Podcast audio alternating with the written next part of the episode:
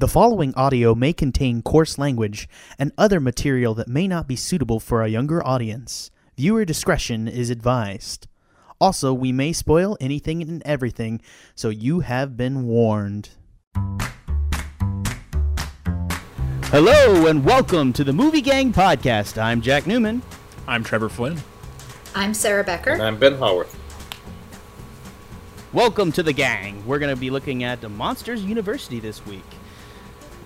We've put aside a couple of traditionally we do a couple of episodes where we like to look at some older movies that we kind of all have an obsession with. Monsters University comes up a lot, as you'll know from it's the spinoff to I guess spinoff prequel. More of a prequel to Monsters, Inc., which follows again what would happen if monsters were just everyday working stiffs. This movie instead went a different route and decided to make Animal House for kids, but it has one of the most compelling points. In that it puts together the idea of not being adequate in the thing that you really, really want to do. And as a kid's movie, it's really interesting in that. And I think that it's something that comes up in enough of our conversations that we eventually had to get around to talking about this. What do you guys think of this movie? Well, I guess... you go ahead, Ben. Well, I guess I'll start in that. I've referenced it probably a lot. The most as one of those films that just did surprise me at the end.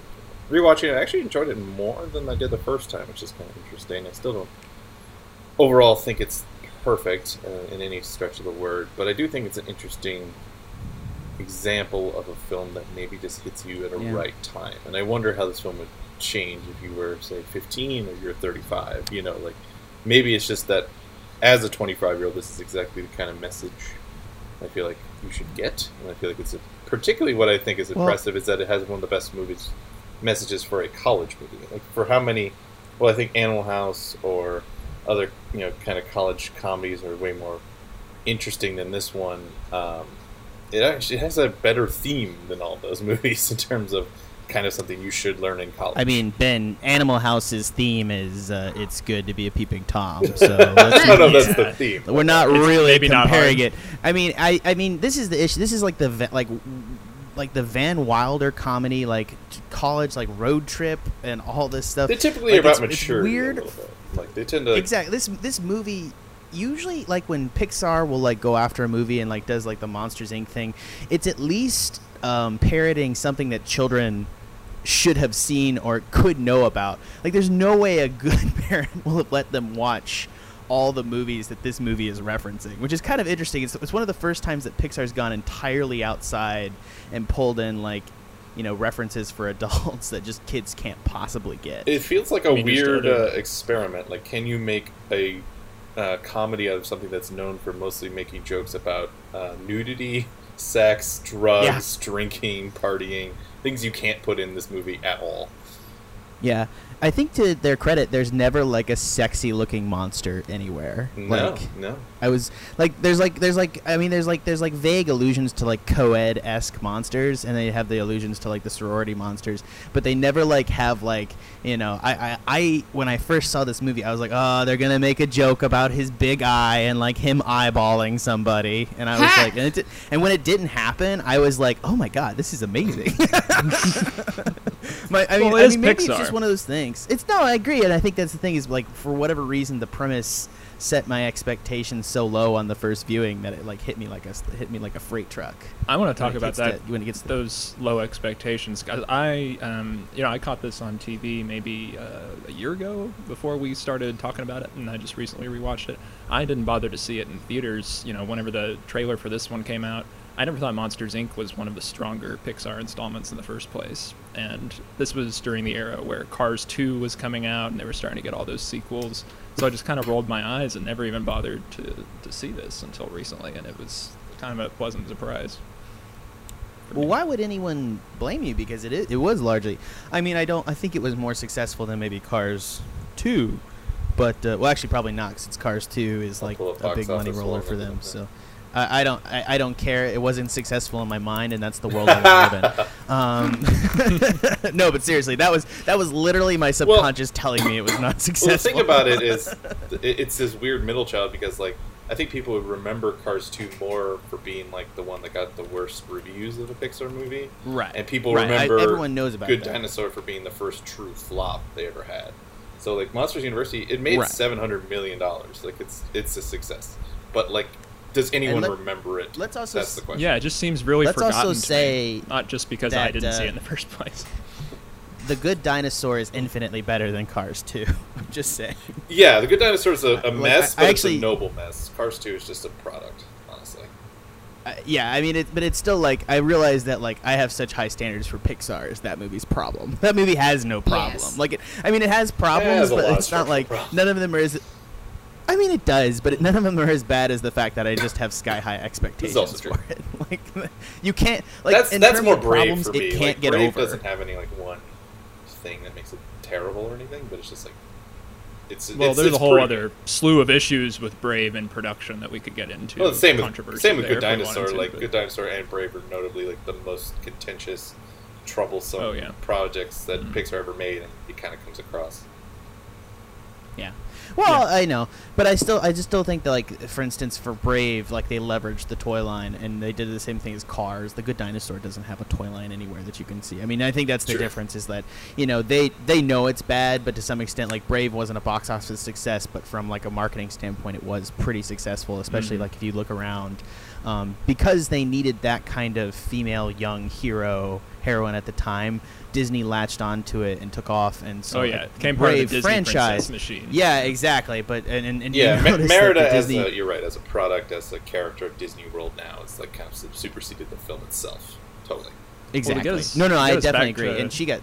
Yeah. Let's come back around to Monsters University. Get us back to University. Yeah, I think more than, and we'll get into the message right now. I think we're kind of talking about more of the superficial elements of the film, like the college humor, kind of the things it was referencing outside of itself. I think what made it successful for me is just the level of craft, like the story itself, the montages. I love the montages, the credit sequence, and it's just very well structured to me. It's I was surprised. Rewatching this film, like the music really stuck with me. Like, Randy Newman. I didn't know Randy Newman could do like a jazz montage like that. That wasn't. Randy Newman can do anything. I guess. That's the thing about Randy Newman. I find is that I think regular people think Randy Newman is a one-talent hack, and like, but actual people who understand what he's doing, like Sarah, who understand like a deeper level. Truly appreciate him. I think he's genius. There's not only like a Simpsons, like there's a little bit part in Family Guy, American Dad, and the Cleveland Show about Randy Newman being a one-talented hack. So totally. Apparently it's a he does like have a kind of like signature tone that is what I think you remember for him, for like James and the Giant Peach or that Toy Story opening, and that's what I actually associate with him. But I mean, he did the Pleasantville soundtrack, and now that just comes to my mind. You know, it just doesn't. I just don't remember. People forget when he's not doing his thing, and that's the thing is it comes back around to if you have a signature talent and skill like Pixar, you're going to remember him for that thing. When they don't do it, you get like, whoa, what's going on? Which I think is Monsters University's issue to some extent. But I do have to come back and disagree with you about the plot structure. I think Monsters University is one of their more poorly structured films. I mean, not... And I mean that in a different sort of way. I'm not including Good Dinosaur. I'm not including like the truly like the films. Like assuming that Monsters University is a good film, it's one of their weaker structural films as compared to Toy Story, Toy Story 2, and like WALL-E, and some of their like, to my mind, perfectly structured films, because it's weaker because it's trying to have these weird college rip-off joke moments, but the whole overarching plot serves to a purpose. So there's an overarching plot that kind of fools you into thinking that it's very. I'm not like saying anything's bad. I'm saying I think the movie fools you into thinking that there's a really good structure going on when it's really just has these sequence of moments, especially once the scare games start. Yeah, no, I want to talk about that because that was something immediately after it, especially the post-credit scene with that damn running gag with the snail. Did not need to be there. It was not clearly not as funny as they thought it was. It was like held for laughs, like a Seth MacFarlane joke out of Family Guy or something, and it just wasn't. No, I think with kind of referencing Animal House and like other college body like comedies like that, I didn't actually think of that in that way. I just thought of more of in terms of the idea of college, I guess it is, that we have is presented by like films like that and just kind of the old school like Ivy League sort of thing. And it was Pixar kind of taking that stereotype and just making gags out of it. And that felt a lot more lowbrow for them than it needed to be. Like, it's, you know, compared to something like in Zootopia, where there's just all these kind of, you know, jokes off to the side if you notice them. It felt like that they were kind of stringing those along in this movie and giving them more, like you said, these moments that just had more focus than they really needed, when, like, in the other moments when the plot was of the four, it seemed like I didn't understand why they needed those jokes, those gags for it to work. I also think the... filler is the word you're searching for. I mean, I think that comes down to my core issue, is it's a great movie that has a lot of filler. Yeah. Well, I guess I was able to forgive it. You know, because some of the humor does work really well. I forgive it, too. No, I forgive it, too. It's a great movie with filler, is what it is. And it's weird to be like, because you want to say, hey, this is a bad movie because it's got so much filler, but not really, because the existing what is there, which is weird to me, because the whole...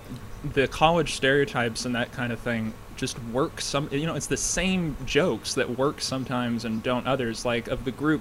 Like the, what's the sorority they join, the fraternity that lives in his mother's basement? No, that got really old for me. Yeah. Usma Kappa. Just all the most, like, losers, and, you know, his mom comes down to do laundry during the initiation. He's like, Mom, that got really old really quick for me. I'm going to do a shout-out here, though, to the older guy that was going back to college. I remember at the time thinking that that's awesome. Like, you know what I mean? Exactly.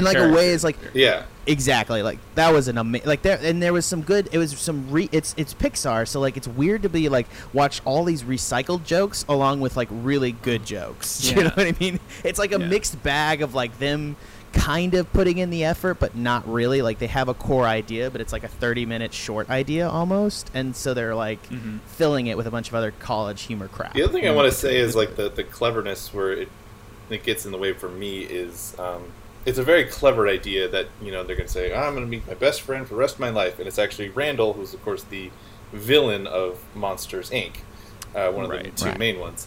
And that's really clever. And that, he and Sully actually hate each other most of the time, but Randall comes across. But the problem is Randall never gets a good reason why he becomes mad. Like, he kind of gets beaten in a game, and so he's mad at Sullivan. Yeah. And then they take... I just don't think we get... They try their best, and they do enough times, but I just don't think there's a good enough shift from enemies to friends. It's just sort of like, oh, okay, you're right. Like, you did win a few games, so I trust you now, which... It's a clever reinterpretation of the original material, but you can tell there's plot holes. Like, this was never envisioned to happen when they were making Monsters, Inc. Yes, totally. Like, that's 100% clear. And they do their best in terms of, like, any kind of prequel jokes aren't too crazy and too in your face. There's never a He Built C-3PO moment. I disagree. I think they take it too far. Where do you think is, like, my example is the He Built C-3PO moment. That's when I'm just like, fuck you. Which one? Which moment? I have a rant about this, by the way. Episode one. Oh, in Star Wars. When he reveals he made C-3PO. And you're like, oh, is it that interconnected, George Lucas? Fuck you. Right. And I have a big thing because he should have built R2-D2. That makes way more sense. But anyways, I don't need a... With the Force, and that explains R2-D2's, like, bullshit. Exactly. Which and he wanted to be a pilot, so why would he build an astromech droid? It's just, it doesn't make any sense. Anyways. Right. and that's the other thing is, like, when he's in the prequels and he's like, R2-D2 just has, like, some special force powers, which it annoys me in episode 7 that apparently R2-D2 still has some special force powers to turn on. All right, we're done. But guys, sorry. Back to the intertextuality in this movie that's a problem. And I think that is, for me, why it is. Someone has to do it. We appreciate you for it. I think that's why it bugs me, though, in this movie, is that it is part of that sort of George Lucas-y MCU trend. And that's just there for, like, you see, we are nodding to this other movie that we also made, and it's just hey ho, and it just takes me out of it, and I do not find any when the boss of I'm watching you, Mike Wazowski. Oh yeah, that was bad. Yeah. That was bad. That was definitely like a we know this character. Was that like a joke that everyone remembers? Because like I didn't actually remember that was. It just seemed. I remember weird a lot of people quoting. And then, I do remember a lot. Everybody quoted that and did the impression, which is why I did it because it's obligatory. but and I had to go back and watch Monsters, Inc. on TV the other day before I even remembered it was a thing from the first Monsters, Inc., which also makes no sense in context. What? Like her thing and them not knowing that she's actually an agent and all that. Oh, yeah. That's, speaking of making no sense, that might be a good point to get into the Monsters, Inc. Universe for me as a whole. I thought never... that's part of what I guess didn't make it as strong for me in the original is that, you know, it's kind of like a cute idea and then, you know, it doesn't have to go farther than that and be as, like, deep as something like Zootopia, I guess, you know, more level is. But, I mean, it's better and it makes more sense than Cars. But, like, I was thinking about the world more in this movie, I think, maybe than in Monsters, Inc., just because, like, I mean, what happens to the school after Mike and Sully go to Monsters, Inc. and change the way things are done? Does Monsters University become a comedy school, or like, all those textbooks get burned? Like, it becomes a comedy improv school. The improv basement becomes the new. I hate to say it, Trevor, but all those people are out of jobs. Shit. The economy collapses. Like, I can't help it. That is some seriously dark shit. The monsters switch from one type of energy to another. That's a big fucking deal. That's definitely. Yeah. Well, I mean, like, to be honest, like, if we switched off oil and, like, went to, like, let's say we made, like, you know, a cheap form of electric power possible, like, you know, America would cease to be a superpower. Like, it would just happen because, like, our economy is based on such a part of it that it would collapse overnight. Like, yeah. That's where it falls. Yeah. You can't overthink these things too much. Like, especially at Pixar. I mean, I hate that. I hate that term. I hate saying let's not overthink it in context of these movies. I can appreciate that. Because especially if it's Pixar rewards you for overthinking it. Do you know what I mean? Like, Pixar gilds the lilies somewhat. Well, that's why we're talking about the Pixar theory with the fan theory stuff. Or no. I'm saying like less crazy than that, Trevor. Yeah, less than that. Okay, well, like, that's the first thing that popped in my mind. Well, just even the theme. When I rewatched it, I realized the theme. Maybe I am elaborating more into it than they are, which is one thing I wanted to talk about. Which is the thing is okay. So let's get to it because I know. Let's get into it. Yeah. And so let's talk about what actually happens. So this big thing I've always mentioned about Monsters University is so here's how it ends. At the end of the scare games, it's up to Mike to basically do the simulation and basically get the highest score you could ever get on the hardest level. And throughout the whole movie, he's been told he's just not scary. He can practice all he wants, but he's just not a scary monster when it comes down to it. So he goes in. He goes to scare, and he gets the perfect score, and they win. He comes back later, and he does a little, like, hey, see you, kid. Boo. And the kid goes, bah! And gets a perfect score again. And he looks under it, and he finds out that Sully actually rigged it so that he would be on the easiest setting possible. So Mike, in a fit of rage, which I had forgotten. My memory just forgot about this part. But he goes into the real world, tries to scare a bunch of kids, completely fails. He and Mike, Mike comes in to help save him. They both scare a bunch of adults, which no one's ever done. Sully comes in, and they scare a bunch of adults. They get to the back, but Mike ultimately realizes that he is, in fact, not scary and never will be. And that's where I think the theme is, because I think what I ended up realizing is maybe the theme is more teamwork, what they were expecting. That, like, Sully and Mike need to work together as a team, because what I didn't realize rewatching it was, okay... Sullivan is, like, afraid that he's not good enough and living up to a family legacy and that he doesn't have the capacity. That part doesn't work as well as Mike having a much more interesting arc, and why I focused on it more this time and why I think it's way more interesting than perhaps the teamwork metaphor they're going for, which is that he says straight up, I'm not special, and later, I'm okay with just being okay. Those are lines that are way more impactful to me than sort of the actual. I hate this. I mean, I understand the teamwork thing, Ben. Like, I think that's what they wanted to go for, but there's a deeper theme in there. They lean. You can tell, like, they lean into the Mike arc. Like, Mike is the point of the story. Whereas the first one, like, Sully. Sully is way more the point of the story in the first one and has the POV, and Mike in the second one is POV ultimately, totally. And they lean into that story. And I think I don't disagree that they, like, you know, teamwork is the obvious moral here, which what they put on paper. But the background moral is definitely there. But I don't know how you pitch that to an executive. Right. Well, that's why I think at the end they go like, you're great at like planning things. You know what I mean? And that's a good thing too. I think that's the thing. That's what I liked about this movie. Honestly, is that I like the idea of telling people that there is a point in college where you have to realize that you may not, no matter how hard you work, no matter how much you try, you just may not have the natural talent to do what you want. But that's okay. It doesn't mean you're going to be miserable. It doesn't even mean you can't work in the facility. As we saw at the end in a nice, you know, little montage, it's like they go to the mailroom and they're such hard workers that eventually they get to the scare floor faster than anybody. Exactly. And I love that little montage at the end. Like, it's so short, but it's such an important part of the movie. Like, they flunk out of scare school, or not flunk, but they get expelled. And, you know, they start at the bottom in the right company, just doing, you know, very menial jobs. But, you know, with hard work and effort in a few years, they rise to the top, and they're the most famous scare team in the monster world. And that gives hope to people who maybe, you know, did get the major they wanted and did, you know, get through college and did well, but then don't exactly get the position they want right away. You do have to start at the bottom, and you do have to work your way up sometimes, but it's encouraging. I see the point of that, but I do kind of disagree, because a lot of times that we've talked about this movie, I feel like it's been more in the vein of Mike, just his line looking at the legs as, well, I'm not special. And yes. The way, Ben, like, honestly, that you kind of had pitched it to me, like, since I had watched it and I'd kind of forgotten, was just extremely subversive of the whole Disney, when I rewatched it, it was like, way less subversive than I remembered.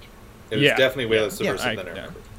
Totally. Right. Well, that is, I mean, the ending for me does kind of bring that problem back up, because they are still really special by the end. You know, we know that they're going to go on to change the way the industry even works. And I think the idea, I don't know, there is something just very hopeful, but maybe still a little unrealistically kind of Protestant work ethic, American, like, pursuit of happiness. But they're not special because of the reasons they thought they're special. Like, there's a difference between that. Like, there's just pure dumb stupidity is, like, why they win in Monsters, Inc. is the damn odd reason. And that comes back around to the whole point. Sully gets what he wants, and that's the thing, is the end of Sully's line puts him pretty much in perfect, and he gets everything that he wants, and Mike doesn't. And Mike has to accept that. And that happens. That happens on screen. He goes, I'm okay with being okay. And but immediately afterwards, Sully catches him on the bus and says, no, you're amazing. You are amazing at doing this thing. No, so I don't really... No, he's saying that, like, that's just Sully being a good guy, and that's the end of Sully's arc is more important. But that, I still think it doesn't hurt, like, Mike's arc, because he is amazing at being okay.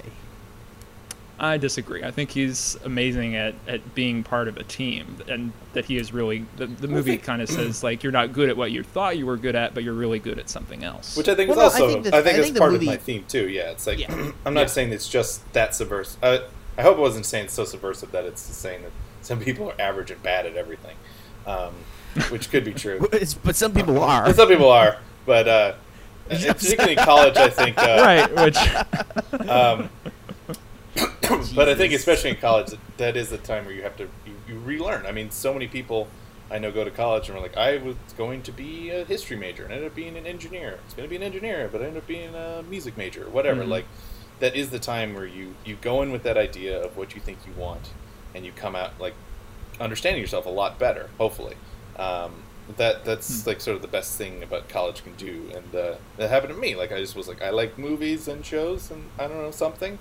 And then I went there and I was like, oh, I really like editing. Or you come out with a degree and an alcoholism problem. Yeah, but that's not discussion. I was about to say, I want to keep it real and say that I have my own, my experience with higher education may not have been as positive. And that may be something I'm taking with me into a film like this. That's fair. And especially with a college movie, there's very few that end up being like, fuck college. You know? Let's be honest with this too. Like, I think the themes are there, but all four of us. Sorry, Ben, I didn't mean to. You're a year old. You were a year ahead of us, but you graduated like right when this movie came out, and so did we. And we were all dealing with issues of college and what college may or may not have given us. Yeah, exactly. And it was the year we graduated, and we were all having those feelings. So to say that we were the class inclined to read the negative points in this movie, I think like we had superpowers in terms of negatively getting those points out of this movie. And I agree with you, on a second watch, like they're not quite as apparent to me now that I'm like more well adjusted in life. I think it's the perfect example of going into a movie with no expectations. And I think, you are just sitting there going, it's an all right, fun, forgettable, kidified version of these college movie tropes. They're going to do the thing at the end. But you're still sitting there going, like, wait, how does Mike... Isn't Mike fail? He has to fail somehow because we know he's his sidekick. So there must be some reason. But maybe it'll be... No, that's why it has to kind of be there, too. Like, you wonder if, like, this was just... It's done well because it's done with, like, a Shakespearean little did he know setup. And that's the thing. Right. Like, the audience knows from the beginning, and it's an ingenious setup because it kind of... I think that's the other thing is it pulls it in your back of the mind and he's like, he fails. Like, he's happy in the future, but he's not going to be the thing he's so desperate to be, which his whole being is bent on. And I think that's the big thing is, like, don't... bend your being to the idea of what you want to be. Be flexible. I think the biggest core here is like suggesting be flexible to find your real talent. I think that's the second viewing. I was like, okay, it's not dark, and that's the thing is like on the first time around, it felt very, very dark to me. The second time, I was like, they're really just saying be flexible when you're in college and don't be an idiot and like bend your whole being to one pursuit that you could very possibly be bad about. Yes, absolutely. Which is an infinitely more reasonable thing to put in a kid's movie. If not as subversive as I once thought, yes. I agree. It's not subversive. It's not, and I think that... It's still a good theme, and I do think the I'm not special thing that we're trying to... The specialness isn't exactly what we... There's kind of a move away from that in kids' films, I feel like, and there's an idea of, like, you can be special, but you can also be different things. You know what I mean? And I think they are starting to have a backlash to that where people, when you live your whole life saying, like, oh, you're going to be the greatest football player ever. Like, because you're such a good football player. Not. And then you're like, no, you're not. And you probably need to accept that. And I think, you just see too many stories of people being like, I just tried everything and I failed. Like, well, you could probably still be happy in a billion other careers, but you might be better at it.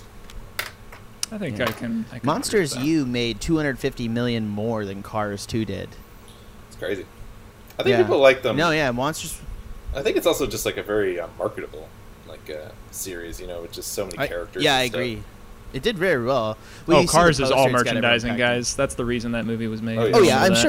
I'm sure Cars. I mean, that's the thing is you talk about like Japanese anime, and it's like they make their money off the products. Like the anime is literally most of the time made at a loss, which is depressing when you think about it. Oh, really? That's interesting. No, anime is almost universally made at a loss. But does Pixar have the same excuse? No, Pixar actually makes money, so it works better out in the West. Too bad Leica can't sell a lot of those Kubo merchandising things and keep them in business. But I do think you bring up a good point with this being a sequel and us having knowing where Mike is going from the beginning, not matching like his kind of what his journey of the movie looks like it's going to be, And I think, man, I really love that opening credit sequence. I think it does a great idea, just a great job of building that up. Well, it shows an amazing, like, it shows you kind of what happens in childhood. I mean, it shows you what happens in childhood, like, a lot of times with the reason, like, why we go places and, like, decide on what we want to be. It's because we become enamored of a thing. You know, Hero Academy has a great opening like this too, where, you know, he watches this YouTube video continuously of like his hero, and then he turns out to have no superpowers. And it, this is, I have to explain way more about Hero Academy to make this analogy. That's okay. Sense. I got. I can jump in with an example of what you're talking about. I mean, the funny thing is that I would probably, in the context of explaining Hero Academy, use Monsters University to explain it. So it would be terrible. But the hat. Again, it's all about that ball cap that he gets. And moment. It is incinerated when he fucks up. Somebody he looks up to tells him, like, he can be that, because it's the thing we're supposed to teach kids. Right, and he takes that ball cap around with him like a talisman of that, and then he loses it in the course. It demonizes it. It demonizes. I think the movie does. No. But I mean, he literally loses the ball cap. It gets incinerated when the door explodes. Yeah. And there's that great shot of him looking back at it, like he's. Yeah, go on. Sorry. I mean, he can always go buy one for $150 at the school store. I mean, but the whole you like that. Let's go ahead and do scores and wrap this up, guys. But I did want to say one final note for me about it is that I do think it demonizes, like, telling children that you can do anything, you know, because you can't. And I think that expectation is a hard pill to swallow later on, especially for the kids who take that seriously. I mean, that is the part where I still say it is subversive. It's like every single bully, every single thing is right. Agree. Like, that is pretty dark. It's dark and subversive, and good God, when they put them in the class where they're making the tanks. Oh God, Jesus, that was dark. That was so depressing. That was so dark. That is one of the funniest dark jokes where he goes, everyone thinks a can is a meaningless life that will lead nowhere. Open your textbooks. That's a great dark joke. It was, and it's just in service. Like, they put it as a one-off joke, but they're really like just hitting you in the nuts there. Or at least when I was watching it, I thought. Who was that talent? I feel like whoever that was, they brought him in just for that one line. I think so as well. This would be like the Ferris Bueller guy. Who was it? Bueller. Uh-huh. Ben Stein. All right, let's do scores. Sarah, what do you score Monsters University? I don't know. I think I'll score it a 7. It's a good movie. It's got, you know, the great message that we've been talking about this whole time. I did notice that it was, you know, pretty choppy, like we talked about earlier, just in terms of the plot and maybe editing, I guess. Like, I can tell you about the distinct things that happen in the film, but I couldn't tell you necessarily how they got to each point. It's just, oh, I remember the library scene. Oh, I remember the pink spiky balls. But that's, you know, about it. Got it. So, yes, 7. Oh, and Ben, what do you give it? I don't know. I guess I'll give it a 7 as well. I would probably say 6.5, but that little theme adds a little bit extra. Nice little extra spice to it. Yeah, it's a solid film. It's, you know, again, it's the Pixar thing of, like, it does a lot of things better than most films, but it's also a Pixar film, and so, you know, you kind of rate it differently. But I think I agree, the plot is a little bit thin. I don't think the characters work as well. I think you're right, it's a weird thing where, like, the filler scenes, like all the scare game stuff, is fun and interesting. It doesn't advance the plot at all, so it's just, like, these moments. They could have been done in a montage, as they do later anyways, so it's like, it is like this weird, like, nice filler. But I think it's interesting enough, and it's a film that I think has enough of a good theme, even if it isn't as subversive as I remember. I still defend that the theme is interesting and worth people watching, so I'll definitely say 7. Oh, no. And Peter just wanted to say that he couldn't be with us today, but he wanted to give it a 7.5. 9.5. 7.5. Jesus. 7.5. I was about to say, Jesus. Almost Peter. Perfect. Score raising. Yeah. 7.5, though. That's low for Peter. I was wondering about that. Trevor, you're up next. I'm going to give it a 7 as well. I think the point's been pretty well covered. The only thing I have to say in addition to why I think it's really good is just 2 words. Those are Helen Mirren. Yes. That's all I have to say. Yeah. Oh, God. Great. Good choice. God. I'm going to be the outlier a little bit here, and I'm going to say this is an 8. This is an 8 for me, a very solid 8. Wow. No, I love this movie, and I think it comes back around to the fact that, like, I know we're saying it's less subversive and that we were particularly primed to be hit by this movie, and I agree to that. I think that's still to the day. Like, I'll never forget like walking out of that movie kind of like a little bit shell shocked, yes. and kind of like I wasn't ready for it. I left the movie and saw it with Katie, and literally we went to dinner, and there was like ringing in my ears, and I'll never forget that. I'm dead serious, guys. Like this movie, and that's the thing is like there's a force and power for a movie that hits you at the right time, you know. Absolutely, totally. Absolutely. And like for instance, like you know, you can go watch Kurosawa all you want, and I can admit to him being infinitely better, but damn, he's never hit me. Like Monsters University hit me hard. So, which is, I mean, and that's not fair on a score from a score standpoint. But I think it's there. I think that the message is intentionally there, and the second time around, it kind of confirmed it for me that it was there. I think, Ben, I disagree with you, and then I think it's actually still super subversive. I think specifically the opening part. And specifically talking about like how the people are coming in and how he kind of comes in and tries to drive him towards a life that he's not suited for, and saying that this is a thing that grown, because again it never blames Mike for his thing. It blames adults and it blames college, and it goes after the right. Yeah, I think that's no one's ever supportive of him and say, hey, you know, maybe you can. You don't need to, you know what I mean? Like, yeah, he doesn't have a good college advisor character. Like, that never comes up. And I also appreciate this movie... that there's not really one villain, particularly. Even Dean Hardcastle and Randall. And the Roar guys are maybe the biggest dicks, but they're more dicks than, like, straight-up villains. Not really. They're just stupid dicks. Yeah, like, exactly. Not, you know, just get out of here, you dick. They're more pitiable than they are hateful. Hateable. Yeah. Totally. Which is the whole point, because they're in the same sort of system, and it definitely has, like, for me, it was just, like, it was having someone else saying, you know, at that time of my life, it's like, you're not wrong. There is something from a perspective that is very messed up about college and about the way we go about and in the West teaching kids to do things, and the way that our culture kind of puts us forward right now. And I think it's still in there. I think it's definitely more hidden to me now, and I'm curious if I go back and watch it in 10 years to see if it's I can't see it anymore, which is an interesting viewpoint for me personally.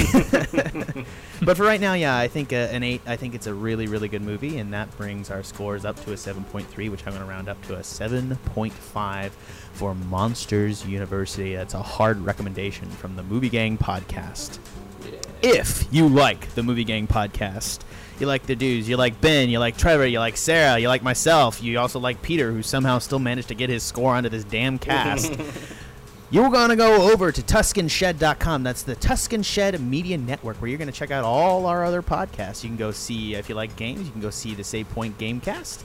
If you like Star Trek, you can go do our watch-along series, A Geek Space Nine, which, you know, if you can't figure out what Star Trek series it's watching along to, you don't need to go look it up. You can also, if you like Game of Thrones, you can go do our other watch-along series, A Feast for Bros. We don't just watch along. We watch a lot of other things as well. We like anime, so we do Animania, which is our anime watch series, where we're going to go and, over the next couple of weeks, review some upcoming anime content that's going to be coming out over the course. And again, this is an evergreen episode, so I probably shouldn't tell people what's currently going on. Shocker if you didn't realize till now. We'll always have more content. We will always have more content. Also, head on over to the Tusken Sheds /blog. We can check out all our articles that we shoot around about movies, anime, and pop culture. Check it out, guys. That's Tusken Shed Media Network at TuskenShed.com. Thanks for listening.